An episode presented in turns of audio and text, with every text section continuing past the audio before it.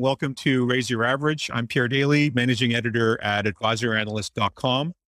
My co-hosts are Mike Philbrick and Rodrigo Gordillo from Resolve Asset Management SEZC. And our special guest today is Atul Tiwari, CEO at Cult Wines Canada. The views and opinions expressed in this broadcast are those of the individual guests and do not necessarily reflect the official policy or position of advisoranalyst.com or of our guests. This broadcast is meant to be for informational purposes only. Nothing discussed in this broadcast is intended to be considered as advice.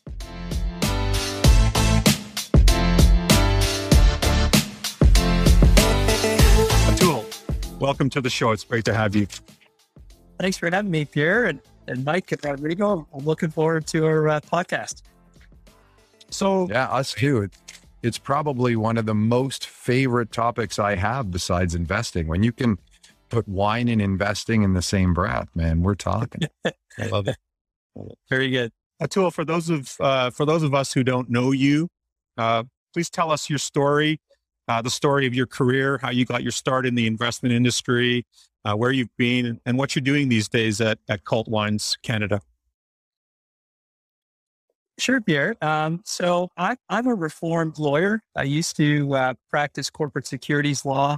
Um, I worked in house at uh, at BMO Nesbitt Burns, um, and I was essentially running the legal compliance group in London, UK, uh, for a few years. And when I came back to Canada, I wanted to um, transition out of the legal world and uh, into the asset management world. So I was fortunate to get a role um, in BMO Asset Management and spent a couple of years running the U.S. mutual fund business for BMO uh, out of Harrison, Chicago, um, and then came back up to Canada. And actually, I was thinking about it today. Twenty years ago, uh, this summer was when I first pitched uh, the executives at BMO on BMO ETFs.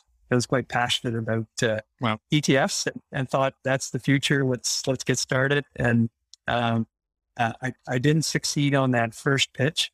Um, didn't succeed on the second one, but on the third one, um, I did. And so um, I was fortunate uh, as well there to lead BMO into the uh, the ETF business. Um, and I think uh, everyone's quite pleased uh, ever since that that, that happened.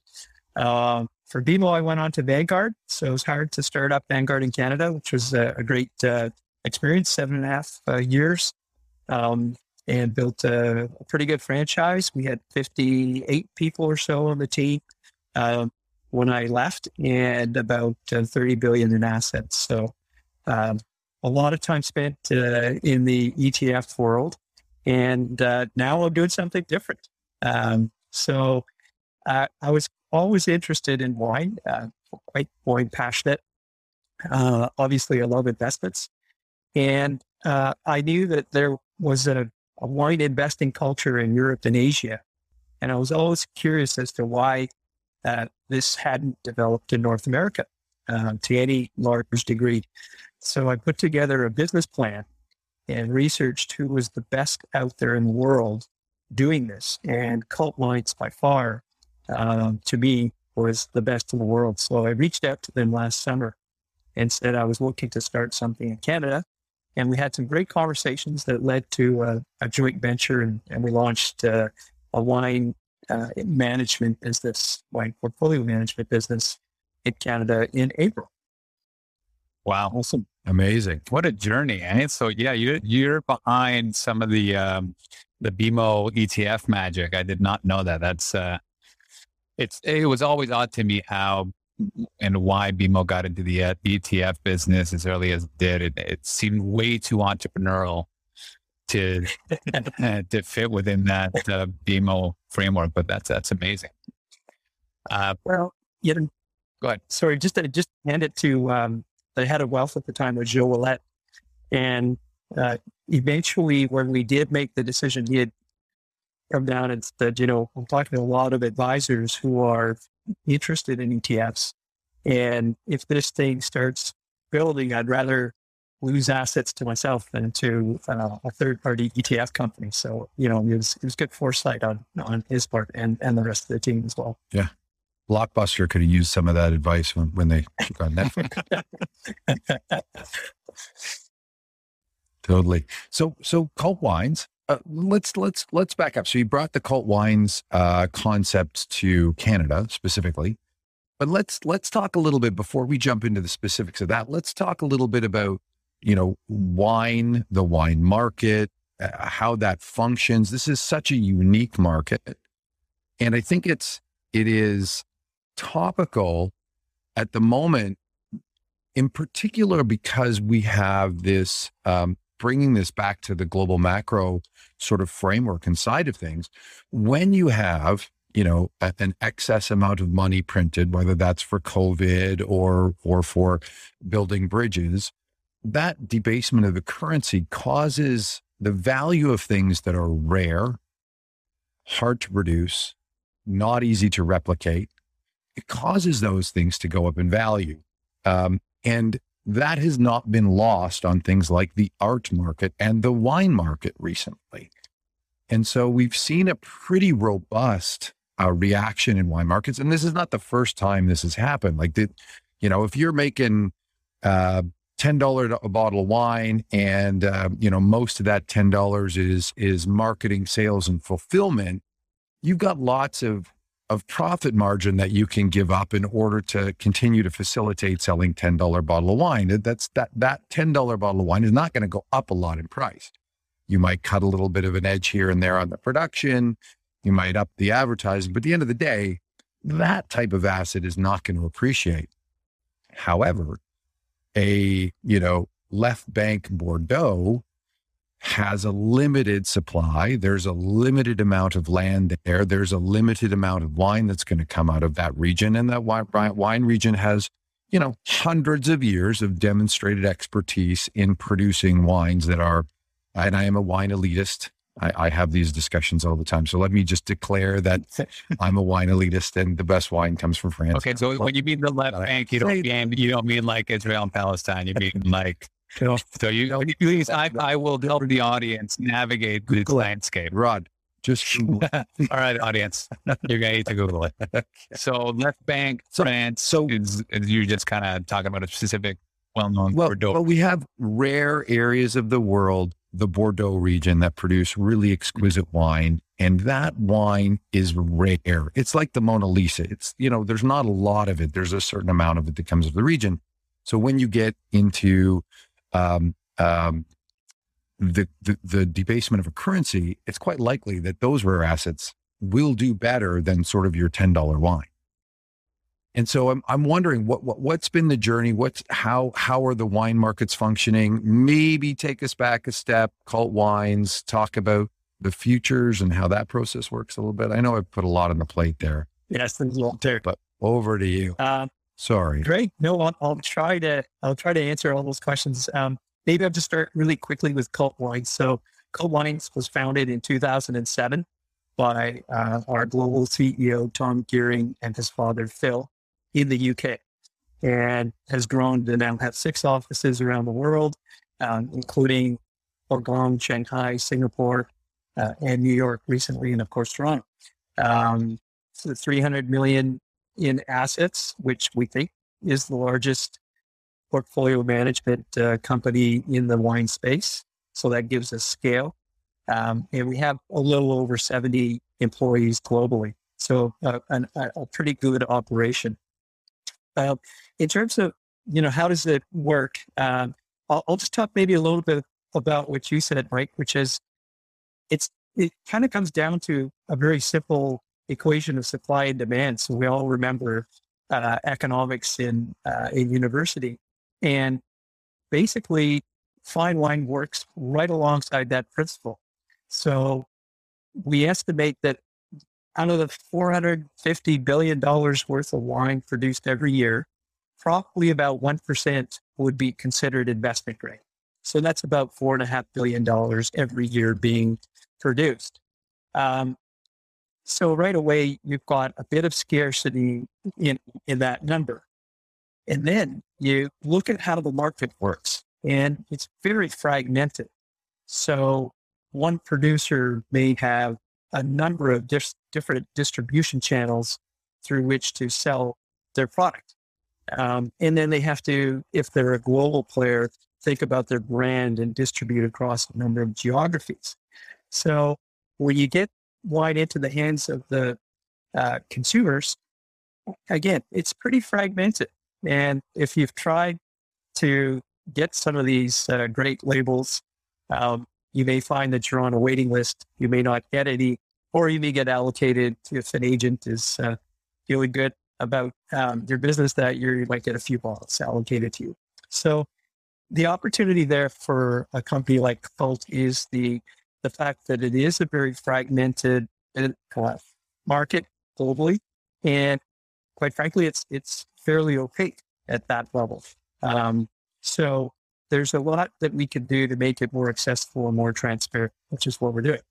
Um, so that's a, a little bit around how the market works. And for us, again, because of our scale, we tend to have greater accessibility and relationships with producers.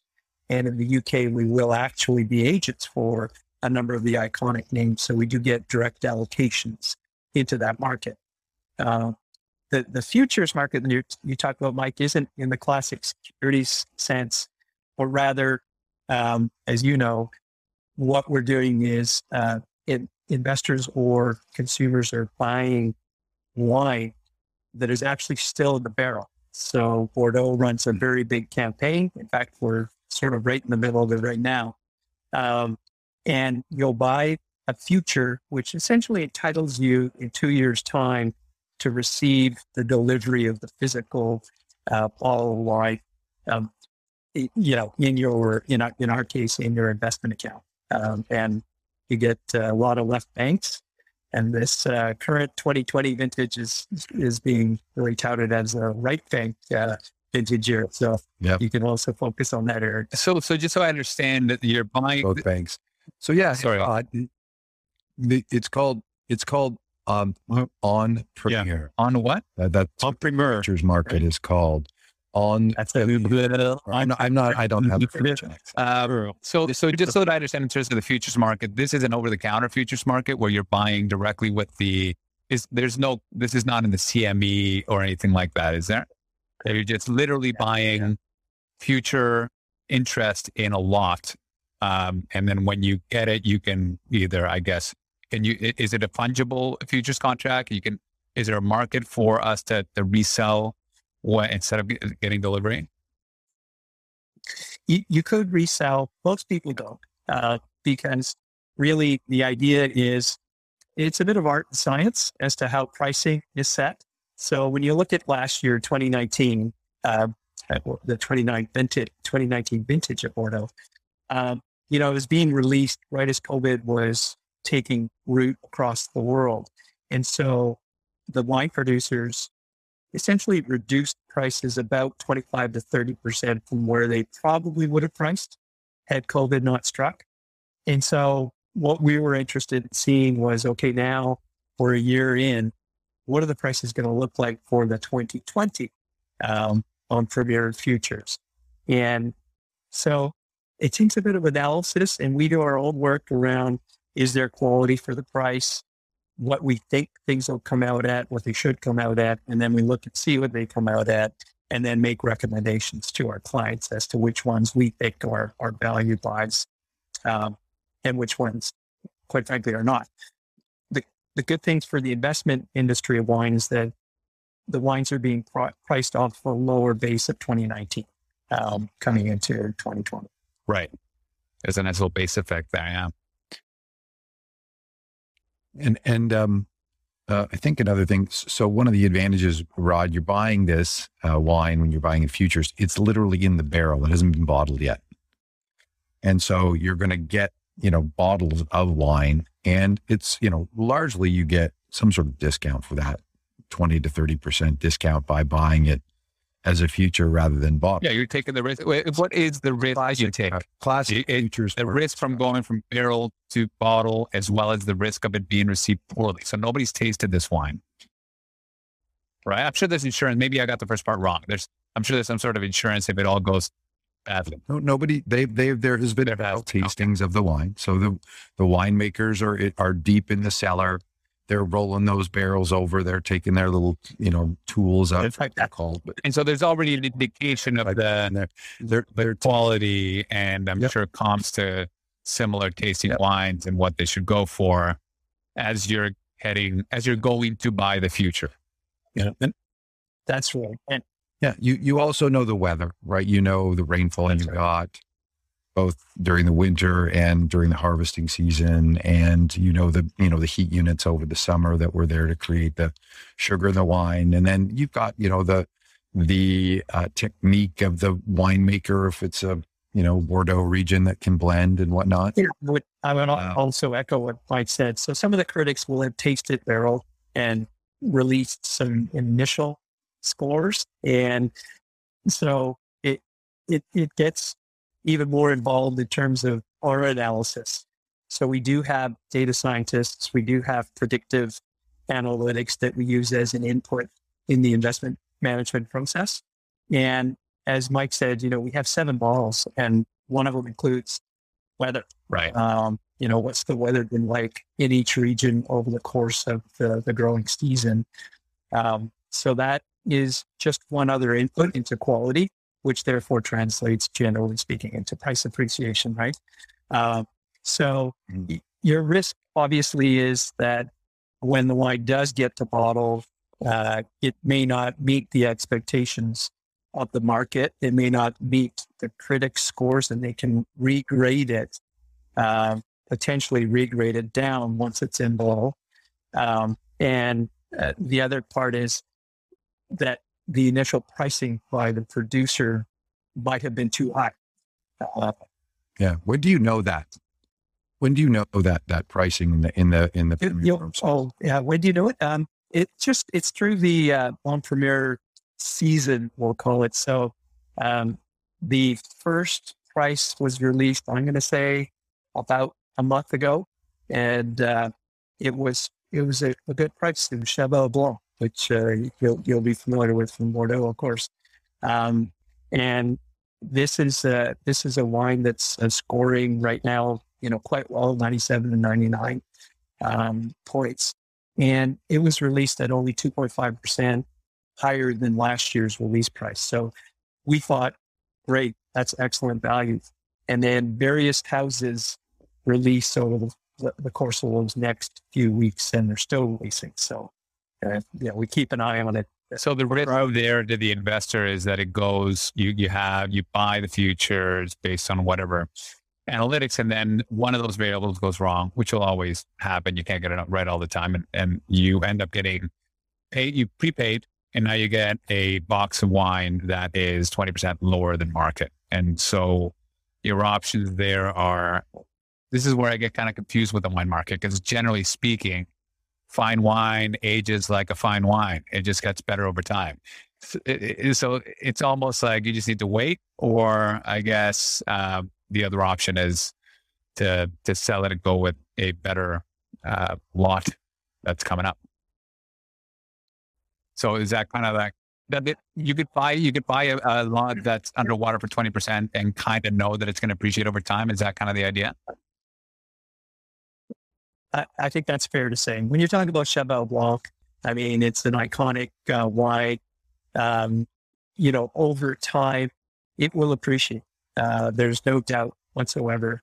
And um, so you're right. And we do, therefore, our program is for an investor is separately segregated managed portfolio of wine. So in other words, you own the wine. It's your physical asset. It's segregated.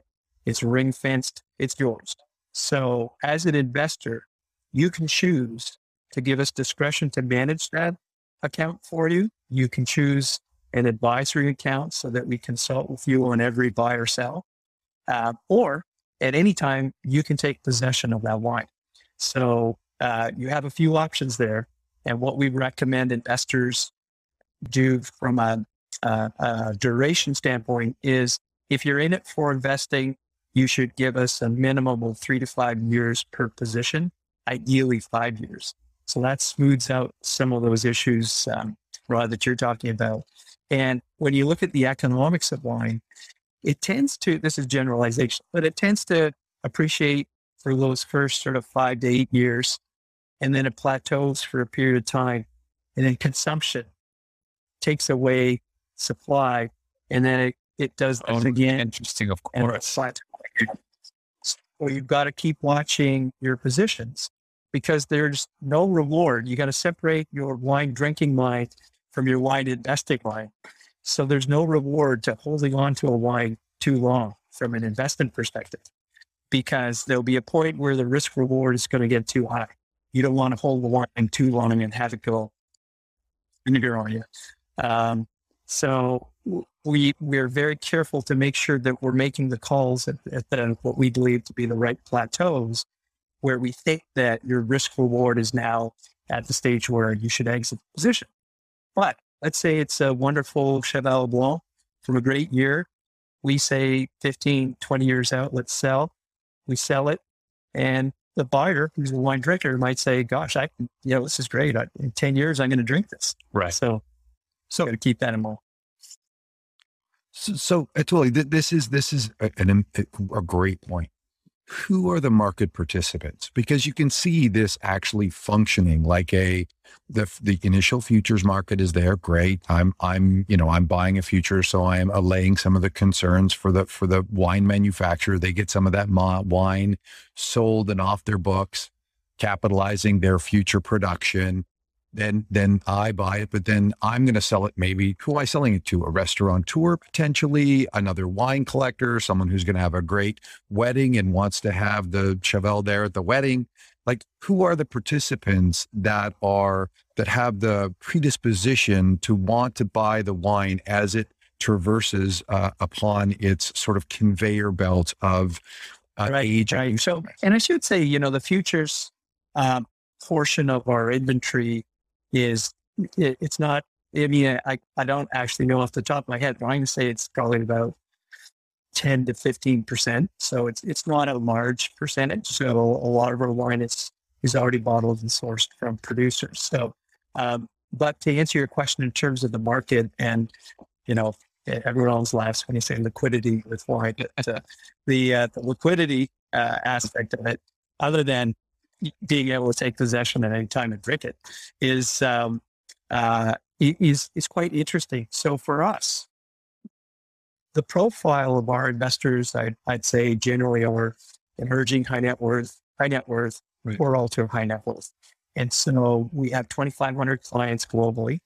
Um, and the first place we look when we're exiting a position is within our own client base. Um, so it may be that you're an investor in the UK, you're holding the FEET 2000, and you say, now's the time to sell. Well, we've got a lot of buyers in Hong Kong or Shanghai who would be very happy to take that case of Lafite into their uh, portfolio. So the first place we would look is there. Secondly, uh, we look to merchants. So we have a lot of relationships, large merchants, um, many of whom you'd probably know if, you've gone to the UK and, and uh, poked your nose around some of the wonderful wine stores there. Um, so merchants. And then the third, which is very fascinating, something I knew a little bit about, but I've learned a lot about in the last uh, year, is there's a stock exchange for wine, and it's called Liv-ex. So uh, in the UK, in London, uh, there is uh, a market and exchange for fine wine, and it, it serves a lot of really good purposes. With my lawyer hat on, when I was doing the due diligence, obviously as an alt, you want to make sure that there's a good way to price these these bottles, these cases. And the great thing is we use Liv-ex pricing. So we've got an independent third party. And as a client, you log in and daily see your updates on the valuation of your wine as indicated through the trading of the day at Liv-ex. There's uh, over 500 merchants. It's not open to individuals to be members, but there's over 500 global merchants who are members of Liv-ex trading these positions. Um, Yeah. So that's the other place where we can go for liquidity. And um, we haven't gotten into the issue of um, uh, costs and returns and all of those things, but we don't charge clients on the exit. So when you sell your position, there's no charge to the client, there's no commission. So um, we we go through those avenues, and if there is a cost to to liquidate through the Liv-ex, we'll eat that. Uh, but uh, but the, the the great thing there is, again, you get independent pricing, and unlike a number of alts, you, you can you can exit if you need to. Right. There's enough it's not, uh, it's not, there's, it's, it's by no means an arbitrary pricing of, of the wine and, and it's not an auction. It's not to the highest bidder. It's, I mean, not in the old fashioned sense of an auction, but in terms of having an exchange, you have a, you have an ongoing uh, pricing mechanism that you can refer to. I wonder how many people That's actually right. know that. You know, as a yeah, well, as a client, you would know that. Yeah. Uh, we'll we'll let you know that The right people every day on your statements, which is great. Um, so you get a really good sense of where the market is valuing your position. What we don't do is we don't Right. sell through auction.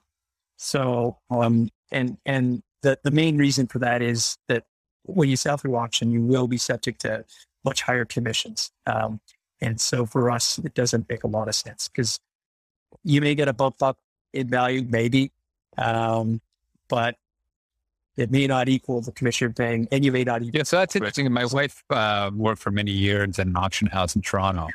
And I do remember having conversations about the wine auctions and how irrational those particular auctions gone, right? You can see you always get a couple of wacky players willing to bid up things at to exorbitant rates. And um, oftentimes it did offset the large commission that the auction houses had. Not always, but of course, you know, it's, it's always the most irrational place to be in terms of, uh, of buying, right? When you're there in the heat of the moment. We've all done eBay auctions. We know Yeah. how it is. Yeah. Yeah. It's like, yeah. It's like art, right? What's the value of it? It's the value to you. Okay, well, Well, no, why? yeah, but I guess that question is, as it, it has, is it, uh, generally speaking, the commission, uh, I know it's hard for the to outweigh the irrationality? Is that what you guys have found? Um, yes. and it's funny. My wife worked uh, at Richie's auction house as well. Okay, they're, my, my wife probably knows your wife. She was at Richie's. Mhm. Yeah, we should, Probably would that. Yeah. no, Back, Yeah. back, in, back in the day. Uh, so when she started in art and went over to right. Okay, well, yeah. So, uh, and on that point, I mean, it, it's hard not to get really excited about about wine as an investment on a couple of different angles. One is the you know sort of the initial rareness of the production stream. The other is that that emerging uh, high net worth class, or you know, call it uh, medium high net worth, even because you can enjoy some of these bottles of, wine on special occasion and things like that. Even even you know if you're if you're sort of uh, you know sort of the general high net worth, or you want to call it that. Are you where are you saying? So so I'm assuming there's restaurants, there's merchants, there's the wine resellers. Um, but the the thing that fascinates me as a potential burgeoning area of growth is has got to be, or what's your opinion on the emerging market and the wealth that's accruing, whether that be in Latin America or Asia or emerging um, Europe. Are, are you seeing the sort of um, the replication of the European habits and the fondness for fine wine?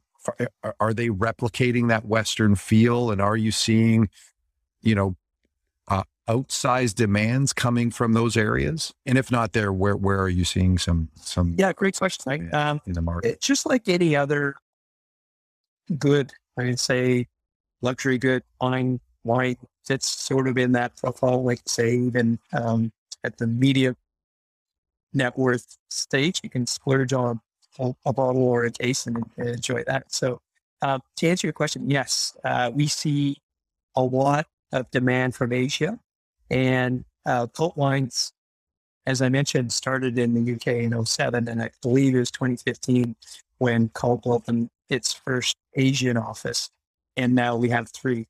So you do see um, a lot of demand from regions or countries where traditionally they might not have had as established a wine drinking culture as the UK or North America, and so that is definitely a large source of new business for us. Um, and there's another element. I thought this is what you were going to ask me. Um, but there's another element in there as well, which is in some regions, there's a tradition of investments, which are sometimes also viewed as trading. Um, and so we do have uh, purchasers in Asia who will um, set up accounts with us and ultimately view them as trading accounts. Um, so it becomes uh, you know becomes a business for them in their own jurisdiction, let's say. Um, so yeah, it's it's quite interesting to see uh, that not only geographically but also from a net worth standpoint, as as more people around the world increase their wealth, they do tend to venture into things like learning about wine, maybe wine appreciation, join fine wine. So the market's constantly growing as far as it was interesting to see. Yeah, I'm just going to say it was it was interesting to see that uh, Bernard Arnault is now the wealthiest person in the world, at north of Jeff Bezos, and uh, you know, uh, as the chairman of LVMH, um, and a big component of that, of course, is fine, fine champagnes and uh, fine wines, and and as part of that, that just to go back to what Mike was saying uh, about the demand, the thirst for luxury and luxury brands, uh, wine sort of falls into that category, doesn't it? it? It's it's coming into that category of fine automobiles and fine clothing and fine wines.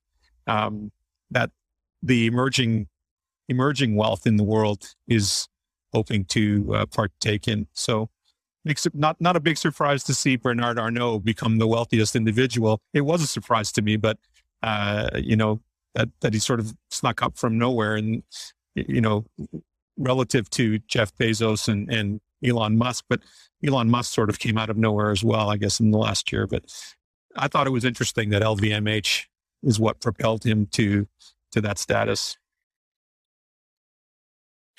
Yeah, I, I, I agree. Yeah. They have a nice portfolio of uh, champagnes and wines, uh, as you know, um, and and that is all part of the the, the, the brands that they have, you know, under under their uh, care and ownership. So, um, absolutely, it's a it's it's been an interesting um, ride to watch that. I mean, I think they switch every week, don't they? That's three or four people up there at the top, but um, but the other the other interesting thing I'll mention in terms of emerging markets, um, so we talked about the the size of the fine wine market.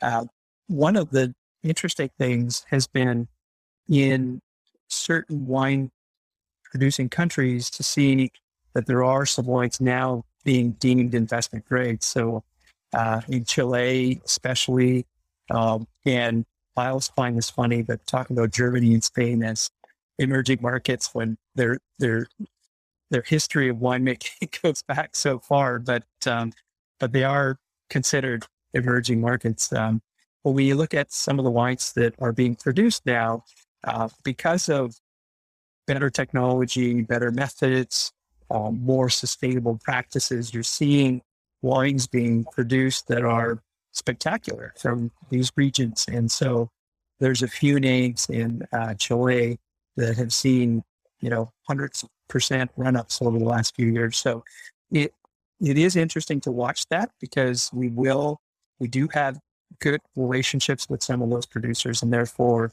you know when you're thinking of traditional portfolio portfolio allocation uh, if you're interested in growth there'll be a sleeve that we would actually look at with you that would include some of those names. Sure. You've got your johnson and johnson and your in your blue chip, which is your Bordeaux, and then you're going to get your, uh, you know, venture capital, um, COVID curing, uh, um, something or other that's going to be the, you know, the, the the non the Chilean upstart who is not an investment grade but moving to an investment grade. The scrappy upstart, yeah, exceptional mm-hmm. returns mm-hmm. there. So so let's let's. That, I mean, I think I think one of the wineries I watched that happen to was was uh, Caymus you know, Caymus went from, you know, in, in my lifetime, went from a, you know, an obscure wine to, you know, having some investment grade. I, I don't even know if it's investment grade, but some in, incredible options. You know, I just had a question. Let's talk about the portfolio. You mentioned uh, every, you know, you're you're uh, providing a Sure. Okay, before we go to the portfolio, Rod, before we go to the portfolio, I want to come back to because because this is pre-portfolio, right? So you've got to assemble a portfolio, but how are you going to dissect the wines? And you you remember us having the conversation about Orley Ash Ashenfelter, Dr. Orley Yep. Ashenfelter from Princeton, in the book Super Crunchers.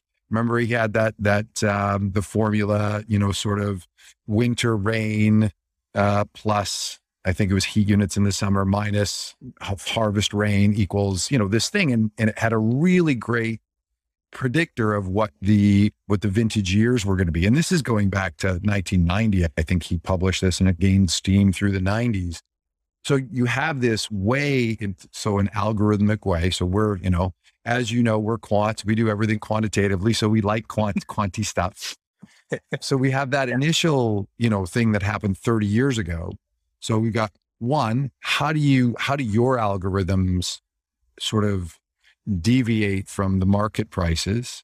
How do you spot Sure. opportunities? And then I think Makes the next question is how do you build the portfolio? So maybe, maybe talk a little bit about, about the algos and what you guys do and where, where you guys see the divergence maybe in, in your algos versus what the market prices. This, this is like uh, this is like Moneyball for wine, isn't it? Yeah. Absolutely. you, you betcha. I love it. Exactly I love that. Well said here. Ashenfelter was absolutely that. Super Crunchers, Yeah. I think, came out of you know uh, Yeah. uh, sort of the Moneyball interest Love it. back in the yeah. It's very interesting. He uh, obviously created quite a stir with the wine world, and I think uh, I've heard some names that Robert Parker called him, but I'm not going to repeat those here. uh, but uh, all of that said, it, it it is kind of an interesting formula to um, that uh, that he came up with Ashenfelter. Um, yeah, you know we we have a lot of inputs, um, and so you there are a lot of factors obviously that influence uh, the price of wine and brand, producer history, vintage scores, you know, critic scores, uh, when are retastings scheduled, uh, you know, just you can go on and on and on. Um, and so, you know, we we um, have a lot of those inputs that we're put that we put into our models, right? That that kind of help us identify where we think the the market is presenting an opportunity. Um, the other part is as I mentioned, you know, going straight to the producer, we're able to negotiate pricing as well, right? So um, we have an idea of where we think market is, and and if with our scale we're able, we're able to um, negotiate better pricing, then you know we have an advantage that we can pass on um, to our clients as well. There, um, so the the quant side is quite interesting, and and yes, it's an important input but we also have a qualitative side so that with our relationships with the producers, with our buyers on the ground in all the major wine regions, we're constantly talking to the different people in the ecosystem to, uh, you know, understand how the vintage is going to be, you know, what percent of supplier or producer is going to release to the market now? What are they holding back? Um, so that there's a lot of those sort of qualitative factors that we consider as well. And then the final piece of it is the macro piece. And in that piece, it's important to keep an eye on factors like tariffs. Um, and very interesting, you can go back and look at when the Trump administration put the 25% tariff on because of the uh, Boeing Airbus dispute there were various wines in France and uh, England um, and and I think Germany that were impacted um, by the tariffs. And for some reason, the administration exempted champagne. Um, so what you saw after the tariffs was Bordeaux coming down in price because American buyers weren't buying the same quantities, but Italy and champagne going up for two years. And so it's there's there are those factors you need to consider as well. And right now, China has tariffs on Australia, so uh, you need to watch the the price prices of the the iconic Australian wines because China is a big buyer of Australian wine. And load up so- on the Grange. right? uh, yeah, so that's a wine that you could you know hold sometimes for forty or fifty years. Yeah. Um, for drinking. Uh, but uh, but so those are all factors that we'll consider when we get together as an investment committee, and also that sort of feed into our informational systems when we're deciding, you know, where our portfolio allocation benchmark is going to be, and you know, as you said, which wines would still be the blue chips, and what what should we be considering uh, value, right? Small cap. So on that, uh, so you, you're looking at the whole spectrum uh, from small cap, mid cap, large cap, i.e., like iconic names, up and comers, and then maybe some flyers. Um, how much liquidity is in that portfolio? If you, if I had a couple of billion dollars to send your way, at which point would you say, okay, that's enough? Let me figure. I mean, when when I send you a couple of billion dollars, um, what do you find the liquidity in that type of wine portfolio? You get all the wine. Um, yeah, I, I, think you're asking, maybe you're asking two questions. One is capacity and, and, and the other liquidity, perhaps. Um, yeah. So capacity, it's a good question. I mean, you know, we're at 300 million and, and our goal is to get to one and a half billion in the next sort of three to five years, probably five years. So we think that we can manage uh, that amount. And um, there are, in my view, there are two two hurdles, let's call them, or issues that you need to solve for in order to get to that size. One is access and supply. So that's where all of the work that we're doing with producers and um, continuing to develop those relationships, developing relationships with um, producers in these up and coming regions. And by the way, also the emerging markets sort of sleeve of your portfolio could include um, new producers in Burgundy that are uh, you know, might have been making wine at a particular producer have now struck out on their own and are getting good reviews. And it's still early, so you can still kind of get in at reasonable. It's just like right? the hedge fund business. Yeah. um, so so that's that's part of um, that's part of the equation. The other part is the liquidity, as as you pointed out. Um, and so again, I'm personally not as concerned about the liquidity side as I am the supply side.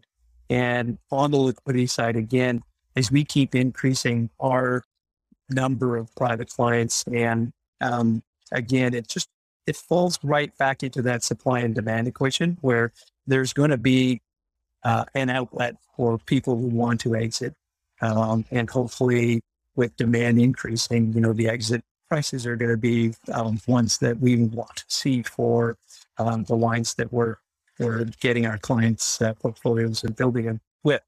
Um, so the the, um, the the you know the other thing I think we've estimated there's about in U.S. dollars about 20 billion worth of wine uh, being held in storage globally for investment purposes. So there are uh, obviously other investors. Um, and then if we got to the secondary market, uh, we estimate it's about seven billion turnover uh, per year. So, um, you know, th- there's there's avenues for liquidity that at this stage we aren't accessing. But, in terms uh, of the uh, bottle market, Atul, how much competition are you facing in getting a worthwhile supply of your, you know, desired bottles? Um, yeah, you know, it um, I'd say we're we're growing in our ability to uh, secure the bottles and supply. Um, it it's been very interesting when I worked on my initial business plan. Part of the plan was to set up a uh, a capital fund to actually buy the uh, to, to buy wines from producers because if you think about it during the first part of COVID and, and probably still now, uh, a number of producers as well as agents were tied to restaurants and um, restaurants just weren't buying their allocation right. like they, they had in the past. And what that did was it prompted a number of producers as well as agents to realize they need to develop their uh, e-commerce business as well as their direct to consumer or private client business. And so the, the, the thought was to speak with producers about buying allocations, but then guarantee that we'll buy the same amount or more for the next four to five years. Um, so this is a way to help out producers because they're um, getting some certainty in terms of cash flow uh, vis-a-vis sitting on inventory till market conditions are better. And on the flip side of it, as I've said, a lot of producers that we're, we're speaking with have realized that there is value in having more distribution through the private client network. And fortunately for Cult, uh, because of our relationships that we've you know developed over 13 years, um, as well as people coming in like myself, we've got some relationships in France, um, and you're able to kind of have that rapport with producers and hopefully kind of continue to increase the allocation that uh, that we get. Um, so that that's that's so clearly this is an idiosyncratic. Sorry, go ahead, Mike. So so in this, uh, clearly this is an idiosyncratic uh, asset class with unique variables, timelines. You know when to drink, when things peak, how the liquidity works when putting together a thoughtful portfolio, what people are looking for is for that to show up in their statements, right? Things that are zigging when the other things are zagging. Have you guys analyzed the correlation of wine or your wine portfolio to traditional and non traditional asset classes? How does it fare?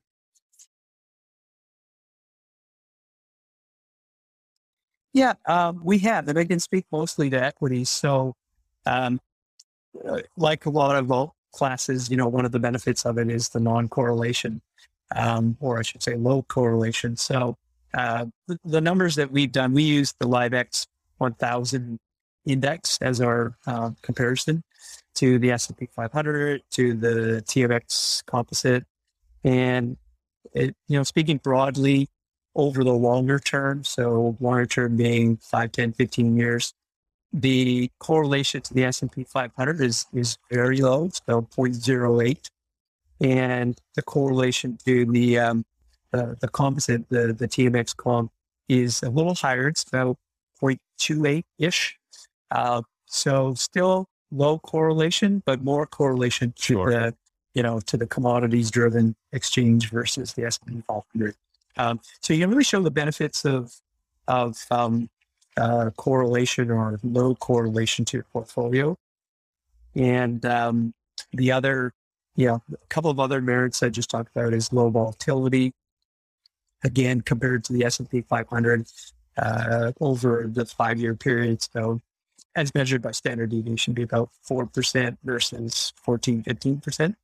Um, and so that's another uh, real advantage and then finally, we may have talked about the look at capture, but if we didn't, um, you know, part of great part of the mechanics of the market, again, in terms of who the buyers of these wines are, um, you see that when there are markets of um, equity crashes, flooding wine barely budgets. So during the GFC period, um, we, we saw for the year S&P 500 coming down 38%, and the Liv-ex 1000 came down less than 1%, 0.6%. So, um, you know, a lot of the buyers, certainly our clients, they're not. They might be panic drinkers. That's why there's so much, uh, there's a lack of supply. Great to good prophylactic for depression led by recessions. Uh, yeah. alcohol and cigarettes, well, things you buy. the uh, uh, right, the you know it's it's taking a long term and and it's a classic asset to to have that view. And if you have the ability to withstand some of the volatility that you see in equity markets and hold, so you're going to be better off. Who do you think? Who do you think Cult Wines is is sort of replacing as the buyer stepping into the market? Is it so, so certainly through COVID, it's kind of interesting to see. Okay, the restaurants were not buying, and and then people were buying more for home consumption. Uh, but longer term, do you see the the cult wine sort of uh, market player or other groups like this one who are facilitating the investment uh, in wine growing, or are they going to replace the the wine shop opener? How, how do you uh, how do you see that that um, progressing? Good question. I mean, you know, again, uh, with a lot of these wines, there is a lot more demand than supply. So obviously, that gets back to the the access um, question. So um, it's really hard to to predict as to you know how that pie is going to get cut up uh, in, in five years' time, for example. Um, that said, you, you know, in terms of competitors more in the investment space, again, there there would be competitors in Europe and Asia. In North America, uh, not so much in an organized way. Uh, but very interestingly, what we are seeing in the US is there is a, a growth of essentially wine robo advisors. Um, so there's a, a, couple of reasonably well backed um, uh, platforms that have started up. And, and I would say they're probably a little more geared to millennials than to our um, traditional client segment. And um, quite likely not as well organized from an investment perspective as uh, as Cult Wines is just over the years having the history and track record. Um, but uh, you know, it, it, could be that that's an area that's going to grow, and that that might be a whole new area of full competition. But and the industry itself can grow as more participants come in and are willing to fund, um, you know, the development of really great wine that has the ability to be aged. Uh, you're going to see, you know, Chilean pro- projects. You're going to see Argentinian projects, and as you say, you're going to see infilling in in Europe where they've got great weather and great soil, and and just um, doing more with it with the technology that's there. That's right. Yeah, when you look at um, when you look at the trading on the Liv-ex, so since 2010, Bordeaux as a share of trading has halved. Um, and if you look at what's considered in the rest of the world category, and this is the, um, the Spain, Germany, California, uh, Chile, Australia, um, they've gone from somewhere around you know 0.9 percent to seven or eight percent or nine percent of the market share. So you're you're absolutely right. You know, we'll see more wines being considered tradable or investment grade as, as time goes on as well. The fading of the Bordeaux dominance. Having said that, do you think there'll be any, other futures markets or any other en primeur markets that, that develop out of that? Something in Italy would seems to make sense. Um, yeah. In, in, in Rioja in Spain would. Yes, it's possible. They don't seem to have happened. Possible. There is a Burgundy en primeur um, mm-hmm. program as well. But uh, yes, I, I can see um, other ones developing. And uh, one area of wine that uh, that I personally didn't know as well was German wine. And in fact, there's a lot of really great German investable wine. The thing is, a lot of it just never leaves the country because it's made in such yeah. small quantities, and they do. It's not a it's not an en primeur program but they'll have barrel auctions and, and some of these wines yeah. only one barrel over two barrels. And I find Australia like yeah. that. If you've been to Australia and you have a wine in Australia, you know that the oh, good really? in Australia does not leave that rock. So, you know, our our goal Oh, really? really, really, really. Our goal challenge is to to try to obviously develop relationships and access some of those wines as well that are already being made, yeah. just harder to source. Yeah, well, they, they become becoming such small. So just to be clear, in terms of investing liquidity in the portfolio, it's not a fund. It's a, it's a basically your separately managed account, right? You go in, you say, here's you have a minimum, you, and you take people's money and and corral off their wine somewhere in an undisclosed location with security guards. Uh, yeah. There, when are you launching the BMO, the BMO uh, ETF, the BMO Fine Wine ETF? Deep in a mountain in Utah. Oh, sure, it's happening like that. yeah. Not on a matter of time. to take your first question first, uh,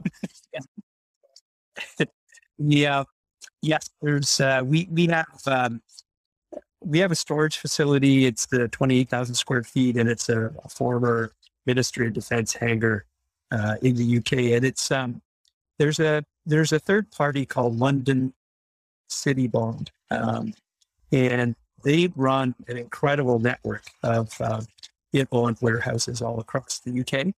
So they warehouse um, they have 2 million square feet in warehouse, about 8 million cases of wine.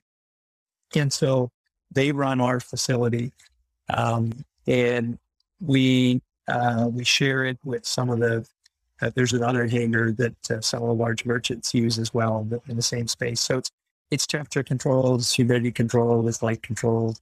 Insurance? Incredible security, of course. So um, that's part of it. Yeah, insurance through Marsh McLennan. Um, then that, that's our insurance called Wines Insurance. And so those are the things you get when you invest with Cult. So um, all of those logistics and uh, the perfect storage and guarantee Is it duty free? is all taken. Is it is it in a, a free zone? It's, Yeah. Yep. When it's held in, when it's when it's held in, No, when you bring it to Canada, it isn't. when it's held in bond, uh, there, there's no VAT tax rate. So that's right. Um, when it's taken out of bond, the VAT tax is applied, the twenty percent tax, um, and there's no duties until it's taken out of bond. And then you you have to um, take care of the duties involved. Um, so that's that's uh, that's where it's stored. And um, yeah, in terms of the wine ETF, it, it's it's interesting. Um, I I don't know. Um, I, I I don't know that it's something that's easily uh, done. And um, from a hedging perspective, I just hadn't thought about how you would hedge something like that.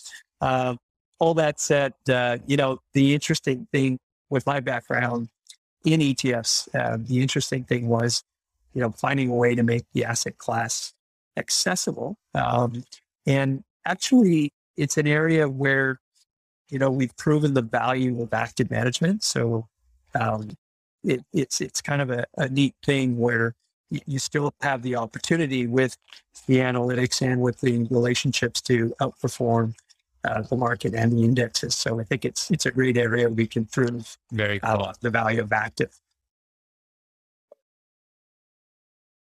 Now, one more question. We we we do have to ask the question about the uh, you know the great wine fraud, the Rudy Kurwiniwani. I forget, I can't even pronounce his name. His name is not going to pass my lips. Anyway, uh, obviously, very large wine uh, counterfeit ring, and not easy to do. I mean, if you're going to have you know counterfeit 82 Petrus, that actually takes some work because you can't bring that to the table and not have it taste like the 82 Right. Petrus. So there's there's a an elaborate uh, um, uh, set of the things that you would have to do in order to counterfeit really fine investable wine.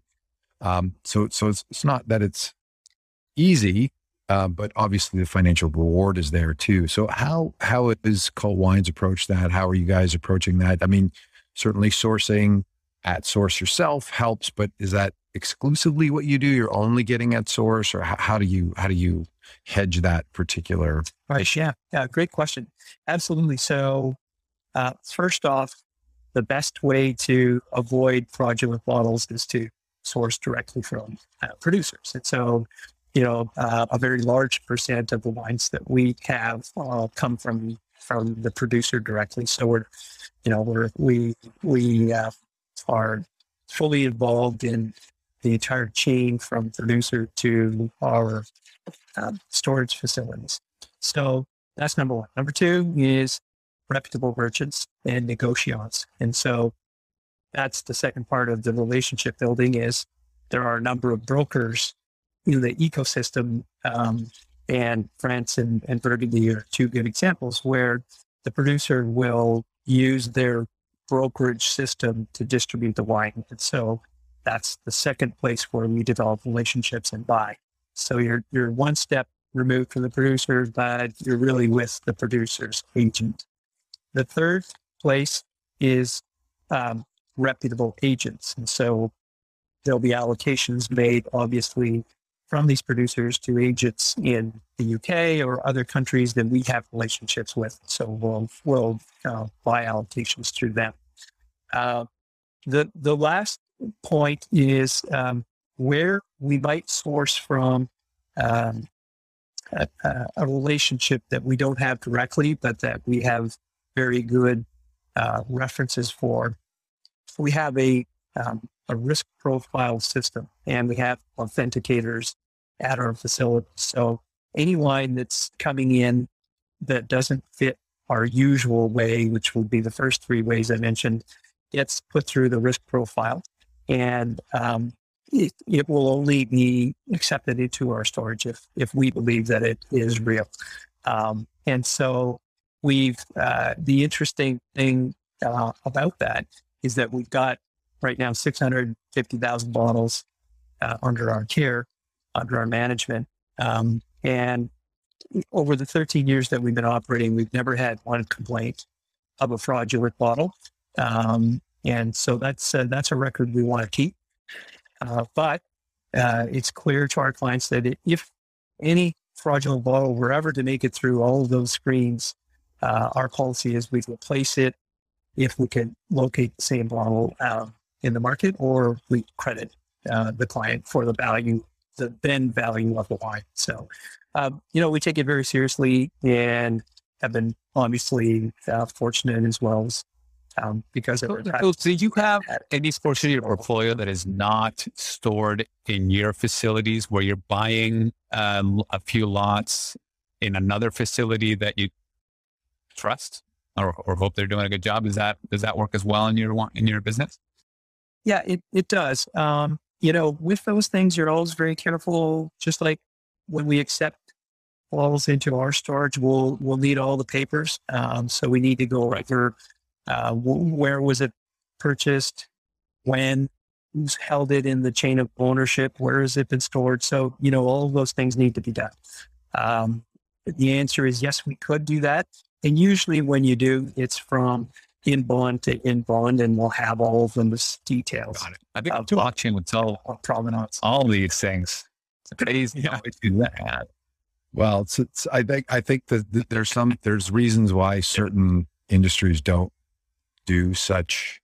Like the diamond industry is also another industry that would do very well with that type of thing, and it's it's interesting. You know, uh, the wine industry has moved more to a public market industry over the last 20 years, but it's you know, it's a lot of art in there and a lot of differentiation in the. So yeah, on that point, I mean, I can't get into all the details, but one of the things that attracts me or attracted me to Cult Wines was um, just a vision for the global business. And, you know, already being the leader in the space with a lot of room to grow, uh, we've, we've got a, a number of projects underway. And I, you know, I can, I can say that uh, blockchain was figuring prominently in, in uh, one of the projects. Um, and there's a whole lot of right? The cult. There's a whole lot of great applications, as you point out, uh, Rod, uh, for blockchain in the industry. And, you know, obviously developing the asset class for us, it's a lot of it is meeting some of these issues right away in a transparent way, right? And if we can improve the ecosystem, um, a couple of things. One is we think that as an asset class, obviously it gains more credibility and and we're that's what we're here to do. Um, and secondly, quite honestly, it improves the value of our clients' wines. Um, so if you can do something that makes the industry better and more transparent, and increases the value of the wines that Cult is involved with for your clients, it's a good thing. Yeah, can you imagine on uh, on Rodrigo? Well, not only that, but you can also you can have yeah, the, have the wine you know, futures. You can have the well you know, uh, live the actual an actual portfolio on the, that you create. Because one of the one of the issues that we've discussed over yeah. and over again, Mike, is this: um, the, the rich, the boomers got rich by buying very cheaply, low entry to to first purchase of a house, low entry to buying stocks and bonds, and they just average cost in, in uh, average cost or wine. Yeah, there you are. You got your wine selling all the wine. Um, and so over time, they've just kind of made money without even trying. Whatever, you know. I don't even know. Like you, you look, uh, you actually look my age. What a boomer. or you're a geriatric millennial. I think I think that's what they call. Um, geriatric millennial. Yeah. So, so the uh, geriatric Xer. The issue now is that people my age or younger that want to get into this, uh, in, in, into this uh, wines or diamonds or houses or luxury anything is nearly impossible uh, barrier to entry, right? So when you if somebody's able to put that into some sort of um, sh- sharded crypto market where anybody can own and participate in the growth of that, it would be fantastic. I think there's, there, I'm sure you've thought about it. You've thought about it, and it, it's it might change the landscape for and provide some hope for younger individuals like uh, like me. So we um, we've come out in Canada with our first offer, which is um, portfolio managed. So you get an actual portfolio manager with advice, and, um, all of those great things, uh, and the and the um, the it's really good. It's forty five thousand dollars, so it's mm-hmm. you know it, it's it's accessible, but for yeah, not bad. Um, but for people just starting out, or you know who want to dip their toes into it a little bit slower, uh, we will. We're doing a brand refresh, and we'll have a, a new website and investment platform, which is going to bring together uh, two or three different systems right now that we need to bring together manually. So it's going to make our portfolio managers' jobs a lot easier. Uh, but with that, we'll, we'll roll out um, a product at the 15,000 to 45,000 level, which will be more automated. So uh, we're hoping kind of late summer to be able to roll that out. And we've had a lot of people express to us that they're very keen to kind of invest in that 15, 20,000 range to get started. So I think um, right. It is just like making it. I guess this is a, a security, right? So it's not like accredited investors only. If you have the money and the inclination, you should be able to get access to this to your portfolio. That's correct. Yeah, um, that's right. Now we would still do just like AML and all that stuff. We'll do some KYC and ensure that you know the, the, the portfolio.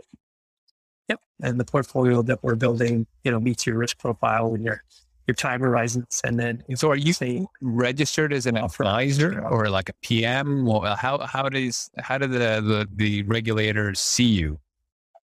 Uh, we're not registered. We're, we're not required to be registered. So uh, we're offering buying and selling of a commodity, which is uh, wine. Um, and right. we talked about the futures, it's not a commodity futures contract. So there's no um, requirement for registration. And that said, you know, we do have obviously internal controls and a finance and operations group, and we do third party rec- reconciliations. And I talked about independent valuation. So um, all of that is very important. And again, for me, with my background uh, as well, coming in, uh, a lot of those um, boxes through due diligence for me were all check, check, check, because it's uh, it's very important to have um, those internal controls. What, what, what's the key differentiation, in the regulation that allows you to fall outside of, you know, uh, securities regulation just because they're not finance? Uh, yes, it's it's not. Now, you know, if you if you created an investment fund structure, it would be a security selling. Ah, so you're separately managed. The, Got seat or no, the, you need to partner security act resolve in order to provide yeah, yeah, security. Yeah. um, here's a, another. This is I know I love you, we're hitting so the line the leg of this, but I'm curious. You, you focused on wines, and there are some sister spirits that exist out there, and I don't know what their market uh, dynamics are. So you got the ports, uh, you got the the Armagnacs, the, the Scotches, the all that stuff. So how, how does that world fit into your world, if at all? And uh, if you if you have any knowledge about Cognac, they they will come down in the same path as you someday. It'd be interesting. Yeah, good question. Um, the the the one sort of obvious area would be Scotch whiskey. Um, so the returns in, in that space have been very good. Um, you know, we've we've talked a bit about it internally. I mean, our expertise is wine, our relationships are wine, so we're we're really focused on the fine wine area, and we do have, we believe, you know, uh, a lot of uh, room to run. Um, but that said, one of the things when we have talked about Scotch as well, though, is we there's there's not the same price discovery mechanism that we feel Liv-ex gives fine wine. So when you do kind of hear those headline numbers um, uh, uh, uh, regarding Scotch and Scotch barrels and um, those those sorts of things, uh, a lot of them tend to come from auction and uh, maybe even private sales or what have you. So um, you know, for us, unless there was a way that we felt more comfortable about the price discovery and valuations, it, it just doesn't fit what we're doing right now. Um, but that's not to say that it wouldn't. And uh, to be honest, I don't know a lot about pork prices, so I, I don't know. But what I will say is, interestingly, the stickies, as uh, as we call them in the wine world, uh, you know, they're great wines, but they don't they don't follow the same sort of um, dynamics of fine red or fine white wine. So uh, you might find even the greatest. Some people will say it's the greatest wine ever made in, in the world, Chateau de d'Yquem, and it is an amazing, amazing wine. Um, but when you look at the prices, you know, they can kind of go all over the, the map. And um, uh, even if you look at auction prices for Yquem recently, you might argue there's deals there if, if you're in that sort of snack bracket. Uh, so those the stickies are a little bit harder to kind of analyze and, and not as predictable. Yeah, there's a certain reliability to the aging out of the tannins and the the acidic nature of big red wines that come from grapes like Cabernet Sauvignon and Sangiovese and Syrah. There, there's there's actually a, a reliable degradation of the tannins, which then promotes that smoothness and and maturation of the wine. And it requires time. There is no there's no shortcut. It requires the wine to be laid at the right temperature in the dark for a number of years. And, you know, that that's the VIG that you're getting to put it down. That's what you have your own cellar. That's why you do that. Uh, because oftentimes when you want to go get that 1990 Bordeaux, it's not at the store. Like it can't be bought. It's literally not possible to buy it. And so you know, you're stuck uh, with this conundrum. So just like you say, uh, Rod, when you, when you talked earlier, oh, I bought the futures and then it turns out they were 20% too expensive. It feels like I bought Bitcoin in, in January. Now maybe there's a maturation point. Now, that's probably a bad example, but you're, you're, you're buying something for a long-term, a long-term sort of return. And part of that return comes from what is a structural evolution of the way a wine grows into its uh, sort of optimal, enjoyable uh, period after 10 years. And, you know, the price is higher at that point because there's less of it around. Some of it's been damaged, some of it's gone bad, some of it's been um, uh, consumed. And that's where you get that next price appreciation where, you know, the, the swarms of people who like to drink a wine prematurely. And helps they shouldn't. they do. Um, yeah, it helps the pricing for the later one because you know the. I feel like that was directed at me. Like you know, that's exactly what I would do. The next round of buyers get the like, portfolio and start doing it the early on. Wine.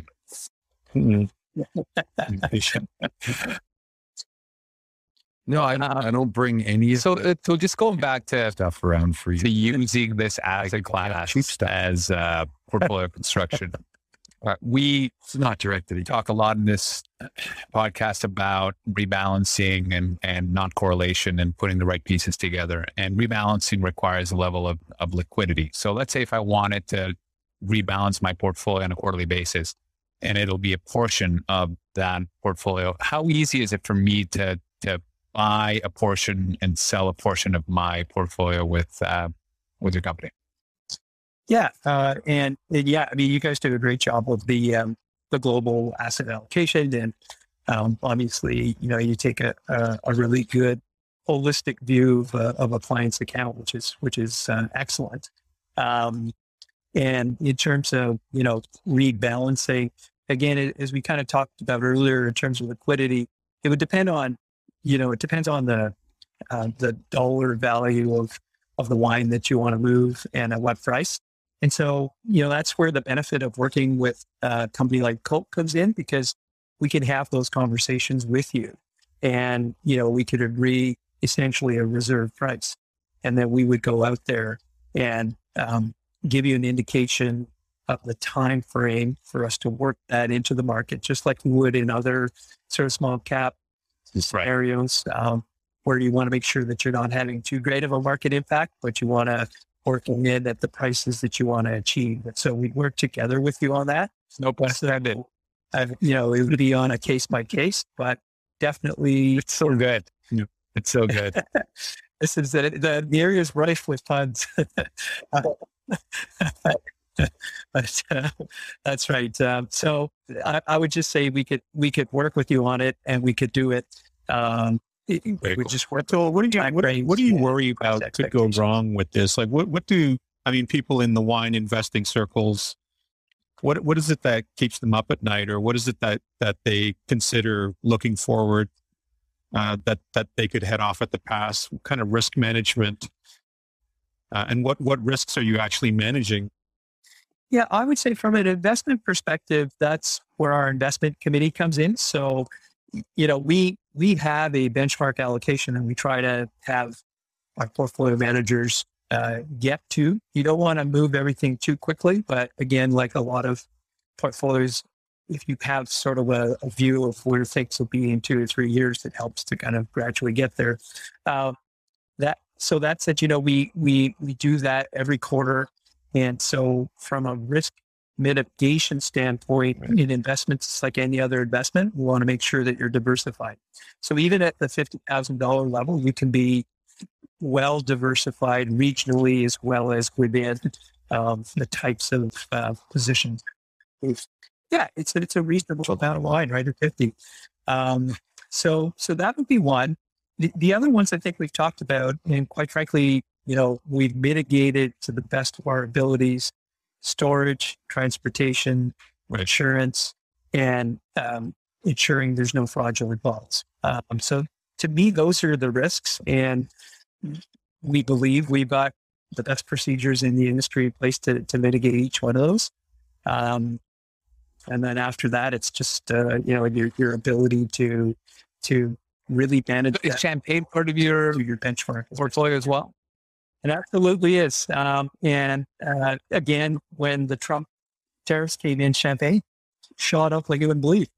And, and the other interesting thing is through COVID, you know, the feeling was there's too much production of champagne and no one, you know, people view champagne as a thing to celebrate and there's nothing to celebrate. But um, but champagne prices have held up very well.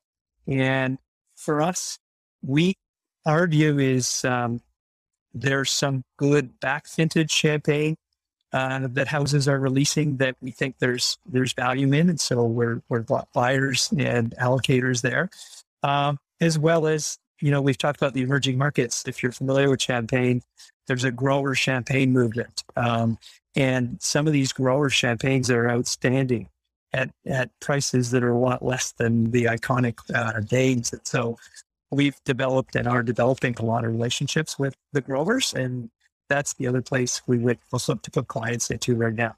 What is your top wine book recommendation at the moment for for someone who's you know thinking about this, has thought about it? You know, what do you think is so in terms of learning? Best book or, out there now. Uh, just reading.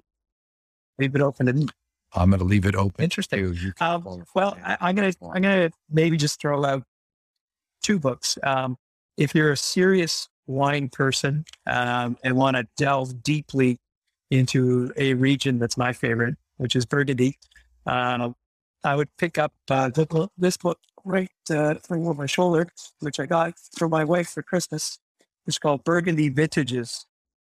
Uh, Allen Meadows, who you know, Mike, you will probably know is the the wine critic um, mm. covering Burgundy. So they covered all the vintages from 1845. Uh, in this book, and, wow. but there's a lot of knowledge in there too about winemaking and you know storage and stuff like that. So it's a great book. Um, just coincidentally or incidentally, yeah, he wrote it with Douglas Barzelay, who's a very well known um, wine collector in the United States who has recently bought um, a vineyard on Vancouver Island um, called, I think it's called Foxtrot or Fox uh, Run or something like that. But uh, anyway, it's, uh, it's supposed to be making some great Pinot. And uh, it's kind of neat that somebody who's so steeped in Burgundy, um, you know, thought enough of the wine from Vancouver Island to uh, yeah. the vineyard. So I'm, I have not tried it. I'm keen to, to, to try it sometime. Um, so that that's a, a, really neat recent book for wine geeks. Um, just you know, for interest sake, I would say for people maybe who aren't as uh, into wine, um, one of my favorites is it's it, it's it's still an, a favorite. Uh, is called uh, the Judgment of Paris, um, and and you're probably familiar with that. That was the the tasting that Steven Spurrier put on in France for the U.S. bicentennial, and um, the judges in France picked um, Californian winners, um, and and there's all kinds of controversy uh, after the fact uh, on that one, but uh, it, it truly was uh, a tasting that kind of redrew the wine maps. And although, you know, um, French wine still dominates on the investment side of things, you have seen, like we've talked about, you know, wines from Chile, definitely wines from California who've made inroads and continue to make inroads. But uh, it's a really neat book. And, oh, he did. Um, unfortunately, Mr. Spurrier also passed away. So, Mike, is Spurrier the individual who kind of like it, yeah, just uh, had the rating system that led to the California Pinot to be a preferred wine, but it doesn't age well? Was this the one that Raul Pal kind of rage against when comparing um, the California? I think that's Parker, isn't it? Isn't that yeah. Jared Parker? That's Mr. Parker. So he that seems to be the controversial one system where it's so you know it's uh, created a wine spectator. Yeah, it's just become one of yeah. Anyway, that story to me was fascinating. if anybody's yes. Um, that if you're interested in, in Robert Parker, there's a, a story, a book uh, called the the Emperor of Wine, and uh, it's written, it wasn't authorized, although the, the author did spend time, I think, interviewing Mr. Parker, but it, it's a really interesting read. Um, hmm. and when you think of, you know, you, you, whatever you think of yeah. Mr. Parker and his palate and his rating system, the fact is he moved markets. Um, and he was the person who um, could influence up or down the price of almost any wine in the world. And you know, um, when you think of people in industries who you might point to and say, there's the top person in that industry or that sport, um, you know, it's it's hard to kind of come up with a name like his, uh, where where he so here's my question anything or could for all the uh, uh listeners. So it's an interesting book. Best value under hundred dollars right now for red, white, and champagne. I don't know. Is that a back when Mike's looking at me like, "What did you just say?" drink, drink. Uh, what, what's it? Have a let's, should, how should I reframe the question there, Mike? You know what I'm trying to 200? have a, have it, have it. okay.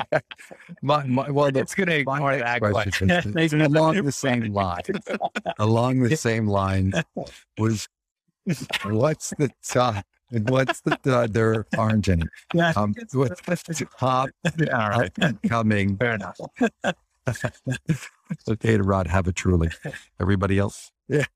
The, uh, what's the top up and coming house?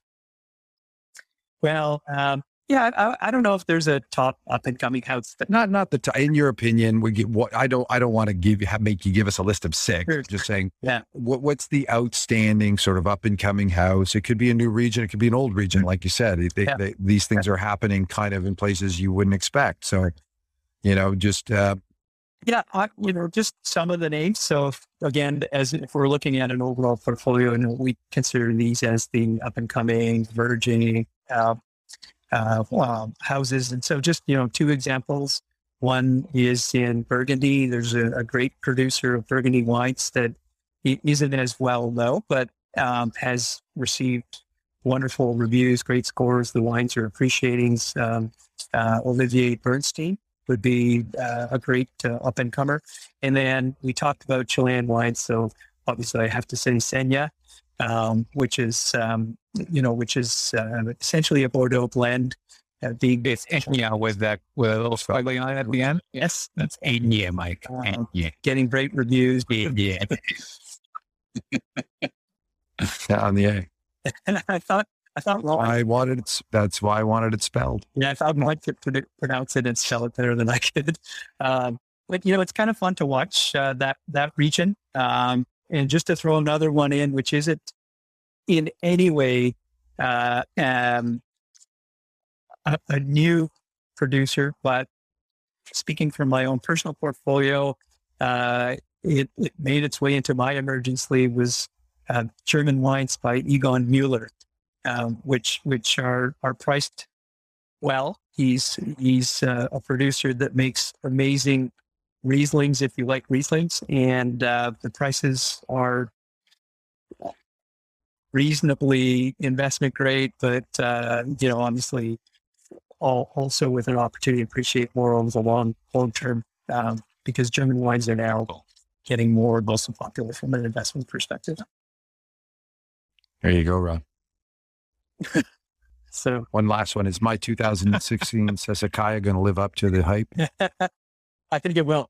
15s and 16s are amazing. So uh, if you you've got a case, uh, sit on it. My 1921 barefoot Chardonnay. Sitting on it right.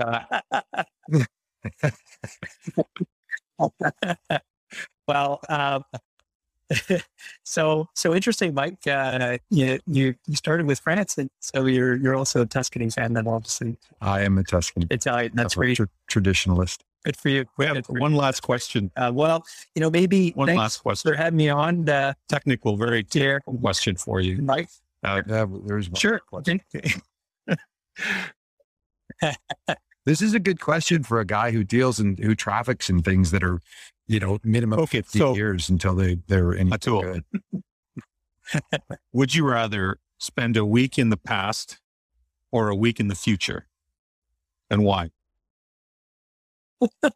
oh, that's a very interesting question. A week in the past or a week in the future? Wow. Uh, I guess it would depend on which week of the past, but um, uh, I think the answer would be a week in the future, uh, and really probably pick a time just to see uh, uh, how my kids have grown and developed over the years, and and uh, you know how how we are doing, my wife and I and our family. So I'd probably say it'd be kind of neat to to go into the future and see that. Hopefully, come back so that if you had to change things, you could. Or uh, would you do? If you don't change it, thank you. That was that was great, very insightful. That was terrific. Yeah, I mean, what an optimist. Optimist. well, well, thank thanks again for having me. And I, I wanted to say, uh, you know, when when uh, when we're able, it'd wonderful to to get together and actually share a nice glass of wine and, and that experience. That would be wonderful. All this talking about the business and investment side of it. You can count on that. oh, how's how's late August for you? Uh, I'm around. Well, this was awesome. Thank you so much, Atul. That was very, you know, very enlightening. All right, well, let's let's do it. That's awesome. Thank you. Okay.